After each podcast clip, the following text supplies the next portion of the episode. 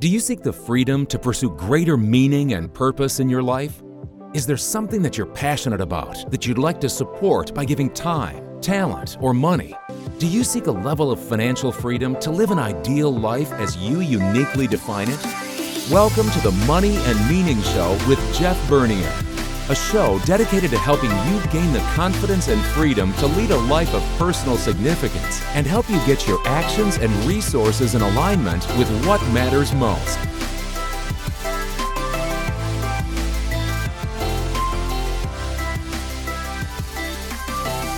Welcome to the Money and Meaning Show with Jeff Bernier. My name is Mike Bernard. I am your host. Like Jeff, I'm also a certified financial planner professional. The show is all about helping you discover what matters most and helping you get your actions and resources in alignment with your goals. We combine excellence in wealth management with the pursuit of meaning and purpose in your life. Jeff Bernier is the founder, president, and chief investment officer of Tandem Growth Financial Advisors, a wealth management firm in Alpharetta, Georgia, a suburb in the greater Atlanta area. So, all right, Jeff, it's great to be back with you again. How are you during this strange time? Well, you know, we're we're good, Mike. I hope you are. I, I know, uh, you know, I hope your team's doing well. It's it's great to have college football on again. It's starting to feel like fall a little bit here in the South finally, and and you know, I'm I'm here in SEC country, and it looks like uh, the Big Ten is cranking uh, back up in a few weeks, and of course the Irish are, are playing an ACC schedule and competing for a championship. I mean, how, how weird is that? Well, it is weird, and uh, and I, it, by competing for a championship, hopefully we compete a little bit better than the last time we played Clemson in the college football playoff. There wasn't much competing going on. so we'll see. We'll see yeah. what the Irish have, uh, how deep they are. We'll see. It's a new year, man. It's a new year. But uh, yeah, but we are here in early October recording this. And obviously, there is a lot of noise about the election. I, I know, I, and I joked right before we turned the recorder on. You know, oh, what is it an election year? I can't, I can't really remember. yeah. this is this is yeah. very interesting times. Yes, it is very interesting times, and you know, 2020 has been has been quite a year. I saw a funny picture on the internet a week or so ago of from the movie Back to the Future. Doctor Brown, who was the crazy the crazy doctor, he he told Marty, "Whatever you do, don't go back to 2020." You know so it is it has been it has been crazy. I know i know and it's almost interesting because it's very possible many people are worried about is still there more craziness to come even though we've only got a couple more months left. And obviously part of that is yeah. is in regards to the election. And you know are, are you getting a lot of questions about the election and the markets and how they impact each other? Yeah yes we you know yes we are. And you know it seems like there's a heightened sense of negativity on not just the election, but just so many things. And, and it's certainly understandable. I mean, we've had a global pandemic, we've had these racial um, tensions and um, uh, and uprisings in some of these major cities, and you know, obviously, we've got a very contentious, heated political debate that sometimes gets personal, which is very disappointing, of course. And you know, I but I guess you know, I'm a rational optimist. Um, and and I guess today that's kind of a contrarian view. I, I mean, know you have to be irrational um, to be an optimist these days. I think.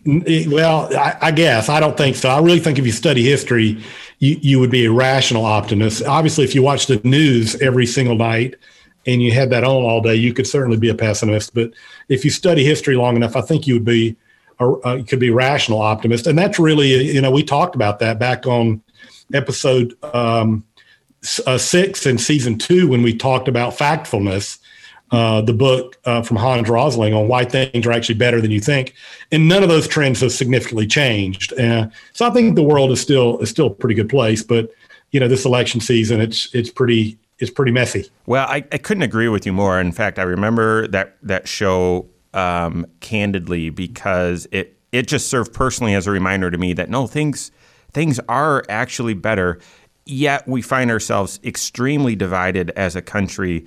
And um, I mean, do you do you think this time is different in terms of the volume of dif- of disagreement, and and therefore you know we should react differently to what's going on right now? Yeah, well, a couple of comments on that. Um, I mean, it, it is different in in this sense. I mean, I just we had a webinar just last night with a guest from Fidelity that we can talk a little bit about later if we if we want to. But um, he quoted some statistics from a Pew Research poll that talked about um, people who declare as Republicans. They give our president an 88% approval. Um, and those that identify as Democrat uh, give our president 8%. 8% of Democrats give our president a positive approval and 88% Republican. And that's the largest delta going back for six decades in terms of how few of the other party um, judges them as, as being reasonable, I guess. Uh, wow. So there, so it's different, and since there is that divide. But I think, uh, but I think you know we're in this twenty four seven news world and social media where everyone can broadcast their opinion, and so we I think we look more divided sometimes than maybe we are, and you know, and also, you know, we're in this world where capital can move, you know, rapidly. But but my history or my study of history, at least, is when you look back at previous times. I think there's been a lot of political disagreement and some of it violent through a lot of our history. So I don't think that that's that's all that new. But it, but it does seem like politics dominates every area of life today. You can't you can't seem to get away from it. And and I'm thinking as advisors, we might as well get used to this environment. I don't think much is going to change for the foreseeable future, regardless of how the election turns out. In terms of people being really divided and having strong opinions, and making rash, um, unfortunate, emotional financial decisions because, again, they can move their capital very easily today at, at virtually no cost. That's right. Well, I mean, sounds like a perfect discussion to discuss, you know, to, to talk about today, right? Yeah, I, I think so. I mean, again, given you know, given the timing of today's show and, and having a conversation around markets and elections might be might be helpful. And as I mentioned, um, you know, the election is just a few short weeks away. Uh, and you know, um, like I said, we hosted a, a, webinar last night that was very well received in, in terms of at least um, understanding the landscape politically a bit. Um, so you know, so I think it'd be good to, to address some of the questions we're getting. Yeah, well, let's do it. Where do you want to start? Well, I, I think I'm going to start with, um, you know, you can't really have one of these podcasts without a good Warren Buffett quote. Uh, you know, I, I, quote Mr. Buffett a lot. Uh, but he was quoted once as saying, if you mix politics with your investment decisions, you're making a huge mistake. Um, so I, I, think I would just leave. I would lead with that. I think. Okay, so I, I am guessing that you're going to ed- give that advice then to our our listeners. They should just turn a deaf ear to politics. Yeah, I, I don't think that that's realistic. I mean, so no, I, really don't think uh, it's realistic or wise uh, to just ignore politics or ignore um, kind of what's going on in our country. I mean, it's really important stuff we're dealing with here. I, so I think we all need to study the issues and study the candidates and and obviously vote for candidates that we believe align with our values and our philosophy. But it seems today, uh, you know, a lot of us are having a hard time following the late Judge Ginsburg's admonition, which was you can disagree without being disagreeable. Mm. So, so I, no, I think we ought to be plugged in, but we ought to be civil about it. Um, but I think we also need to think about uh, separating investment market forecasting and financial planning strategy because um, you, you, know we're convinced that there are no good forecasters um, because the future is unknowable, unpredictable, there, there, are a lot of forecasters, but they're you know they don't prove to be any better than random guesses in terms of the capital markets, and I believe that sincerely. Uh, but it doesn't mean we shouldn't think ahead about financial planning strategy. And so I think you ought to we ought to separate um, investment decisions around elections and transition and, and politics but once we know the outcomes, I think we absolutely have to think ahead about potential changes as it relates to financial planning decisions. So, so in that manner, I mean, do you think this time is different? Well, I mean, you know, we, we, you know, we've talked about this a lot, and that it's always different in specific ways. But I don't think people are that different, and I believe the capital markets are resilient. So when we talk about is this time different in terms of of the capital markets. I, I don't think so. I mean, we've been through we've been through much worse, um, despite what we're being told. I mean, heck, every four years when the election rolls around, we're being told it's the most important election in our lifetime. Yeah. I mean, I think I've heard that through three or four or five election cycles at this at this point. Uh, and you know, it's politicians trying to you know create a heightened sense of doom that if you vote for the other guy, you know it's going to be the end of the world. And and I get that. That's what politicians do. Um, but no, I don't believe I don't believe it's that different in terms of uh, markets uh, because again, markets are driven by people. Uh, if you remember Daniel Crosby, one of our guests that we did behavioral finance in a deep dive, he said, you know, individual behavior is the micro unit of the of the market. Mm-hmm. It's the deciding factor in the aggregate of the market. And so I don't I don't think people are that different. So no, I don't think it's that different in terms of the market. So uh, yeah. So if someone apparently there's trillions of dollars sitting in cash waiting for this most important election of our lifetime since four years ago. Right. And so if someone right. called you today and said, hey, I, I need to make, I want to make a dramatic change to to my investment plan based on who wins the election or who has control of Congress. Maybe an expert on TV told them, hey, so and so is going to win. If that happens, the market is going to crash. So how how do you respond to that? Well, when that and that and that happens occasionally, not not that frequently because of the the work that we do with our clients and collaborating on building the plan in the first place. But when someone calls with those concerns, I think the first thing we we really have to do is is hear them and be empathetic to their feelings because these are, I mean, these are not um, unfounded concerns in the sense that it's their feelings and so it's the if it's the way you feel, they're not wrong. I just think they may they may they may not be. Uh, you you just may not want to act on them. That's right. And given the forces, yeah.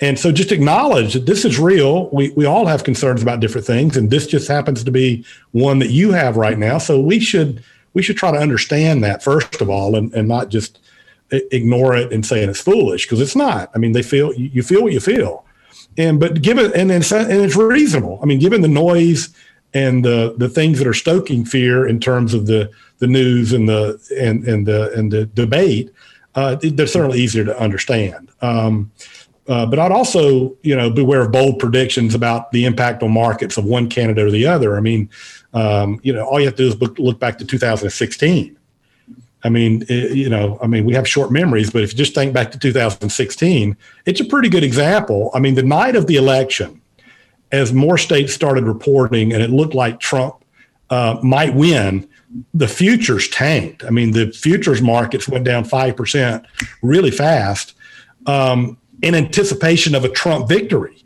So the market viewed the quote market or, or people that were making trades or uh, in the futures market at least making bets in the futures market were, were predicting it was a bad outcome for the markets for Trump to win. And there was massive selling, and the market went down 5%, triggering circuit breakers and a halt to trading and all that kind of stuff. Uh, but by the time the market had closed the day after the election, the index was already up 1%. And for the following week, it was up almost 5.5%. Um, so sentiment can change really fast, which has no basis in rational theoretical capital market projections. It's just the way people are voting in the very short term, which is noisy and unpredictable and unknowable. I, I so we we all have short term memory, and I think. Investors have this case of amnesia you know and, and i'm victim as well like we all just just me too even yeah. even thinking back to oh gosh remember that that election was so lopsided. Um, Hillary had no chance of losing, and yet she did. And and yet today we we think, oh well, of course, you know that that's how it was going to play out, and no way. So uh, so we all just have short term memories, that's for sure. Yeah, yeah, we do. And uh, so back to your question, if someone called um, wanting to make a major change as I mentioned, the first thing I would do is just try to hear their concerns and hear and try to understand the question behind the question. You know, what are they afraid of? And just try to accept, you know, that they're human beings and these are real emotions. Uh, but the next thing I do, I think, would just um, um, you know counsel them first of all just to calm down. Let's think through it. Uh, so, in other words, do what we always do: evaluate your financial plan, your risk profile, your time horizon, and of course, we talk all the time. I mean, we think your time horizon is your life expectancy. So, for most people that we work with, we're talking about 20, 30, maybe 40 years that we're dealing with here. So, number one, calm down. And number two, uh, you know, just like Mr. Buffett had said, you know, take your political convictions completely out of your investment decision making. You know, the mistake I think that a lot of investors make is thinking that the policies of the president are really tightly correlated with the stock market. And there's no basis, uh, in fact, in that conviction. I mean, it's natural for investors to look for a connection between who wins the White House and which way the market goes. But a nearly a century of returns show that stocks have trended upward across administrations of both parties. And, you know, shareholders are investing in companies, not a political party. And companies focus on serving their customers and growing their businesses, regardless of who's in the White House. And, and so U.S. presidents, uh, you know, may have an impact on, um, you know, on market returns on the periphery, but actions of foreign leaders, global pandemic, interest rate changes, rising and falling oil prices, technological advances, a lot of other things affect the market as well. Um, and really, I mean, again, all you got to do is look back the last three elections. Uh, I mean, I just I took I took a look back at from election night when Obama won his first term to the end of his first term, the market compounded at 12.5% a year. And I, I remember distinctly in March of 09, I was at a conference and I had the news on the background. And the president was on TV essentially saying that if you were a bondholder in General Motors bonds, you need to come to the table and let us renegotiate your bonds. So he was telling people that had a legal binding contract that they were not good guys if they didn't renegotiate the contract. Now, I don't mean that to be a political statement, but that was kind of the theme. Mm-hmm. That you know, you got to take one for the team kind of mentality. And that disturbed me greatly, by the way. Hmm. I was very concerned about that because when we start, when politicians start uh, trying to deal with legal contracts that two parties in an open, free decision, which a bondholder does when they buy a bond, they lent money to a company with a contract when politics. So I, I was very concerned. But if I'd acted on that, I would have missed out. The, the second four years of Obama's term was 12% returns. Um, so from his first election night to the second election night, the, the market compounded about 12%. From the second one to the end of his second term, the market compounded about 12%. So if you act on these concerns, I would have missed out on a lot of, which I didn't because I knew that you know uh, everything I'm preaching today. And then finally, of course, Trump's term. I mean, Trump from election night uh, when Trump was elected to last uh, uh, to the end of September, the markets compounded about 14 percent a year. So if you had acted on your political beliefs based on who's in the White House, you would have missed out on some pretty significant returns that would have been really costly. Yeah. The next thing I would say is no matter who gets elected, nor what his policies are, superior companies get up every day and try to add value to their shareholders. They're working in their best interest. And, you know, and no matter who gets elected, I mean, in November 2024, the entire House of Representatives and a third of the Senate will have to face voters again.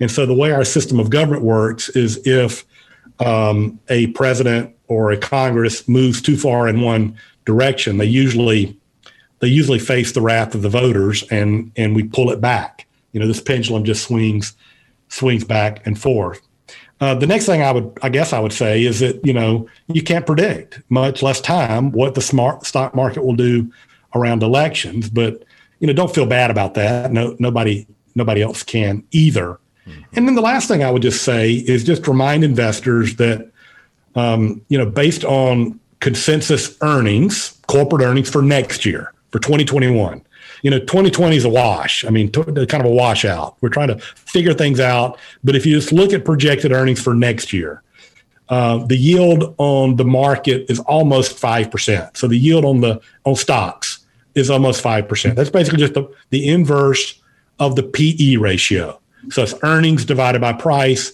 which is just the yield on stocks, is close to 5%. And last I checked, uh, the aggregate bond index yield was about 1.2% before inflation, which means it's about 0.08 after inflation. So the point I'm making here is I still believe being a shareholder in the world's great businesses is still the best game in town yeah. and you got to be in it. You got to participate in being a shareholder in the world's great businesses. So I know that sounded like a, a long lecture here, but those are the main points that I would make to an individual who feels like they want to make policy. But really, the main and probably the most important one is just go back to your plan and lengthen your perspective. Hmm. Because, you know, we're talking about 20, 30, maybe 40 years of history here ahead of you. And we don't want to make a mistake based on our political views or a newsletter or some guy on TV trying to get eyeballs um, that makes you want to take uh, action that's not rational.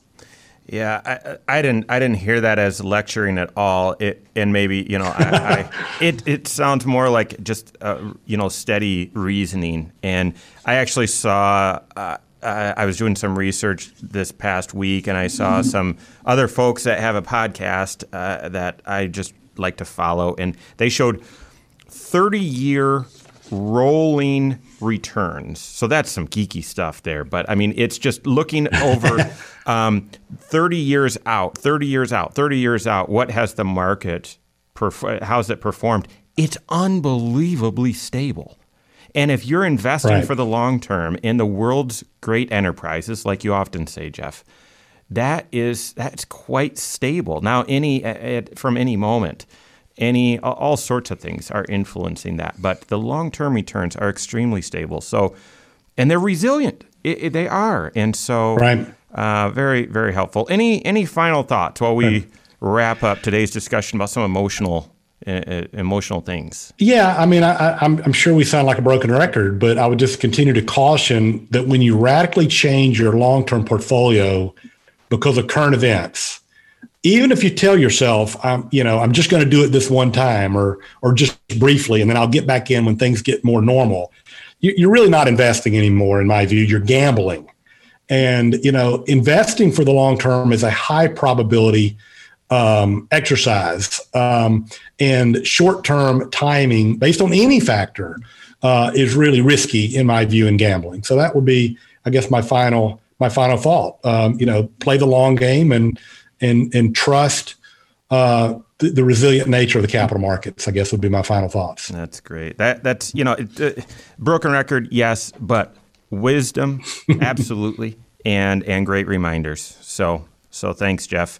All right, thanks for joining us for another episode of the Money and Meaning Show with Jeff Bernier. Hope you found today's discussion helpful. If you did, do me a favor, head over to iTunes and give the show a rating. And you can also check out previous episodes right there as well. You can find every previous episode as well as Jeff's blog at www.tandemgrowth.com forward slash perspectives. All right, take care. Thank you for listening to the Money and Meaning Show with Jeff Bernier, a show dedicated to help you gain the confidence and freedom to lead a life of personal significance and help you get your actions and resources in alignment with what matters most. We would love to hear from you. If you have any questions for Jeff or Mike or comments on the show, feel free to reach out to us at moneyandmeaning at tandemgrowth.com or you can find us on the web at www.tandemgrowth.com. Jeff Bernier is the President and Chief Investment Officer at Tandem Growth Financial Advisors, LLC, an SEC registered investment advisor. This show is a production of Tandem Growth Financial Advisors, LLC. All information discussed is general in nature, is provided for informational purposes only, and should not be construed as specific financial, legal, or tax advice. Listeners should consult an attorney or tax professional regarding their specific legal or tax situation. Listeners should not rely on the content of this podcast as the basis for any investment decisions. A professional advisor should be consulted and or independent due diligence should be conducted before implementing anything discussed in this show. While information presented is believed to be factual and up to date, Tandem Growth Financial Advisors LLC does not guarantee its accuracy and it should not be regarded as a complete analysis of the subjects discussed. Tandem Growth Financial Advisors LLC does not make any representations or warranties as to the accuracy, timeliness, suitability, completeness, or relevance of any information prepared by any unaffiliated third party, such as guests on the podcast, and takes no responsibility for the same.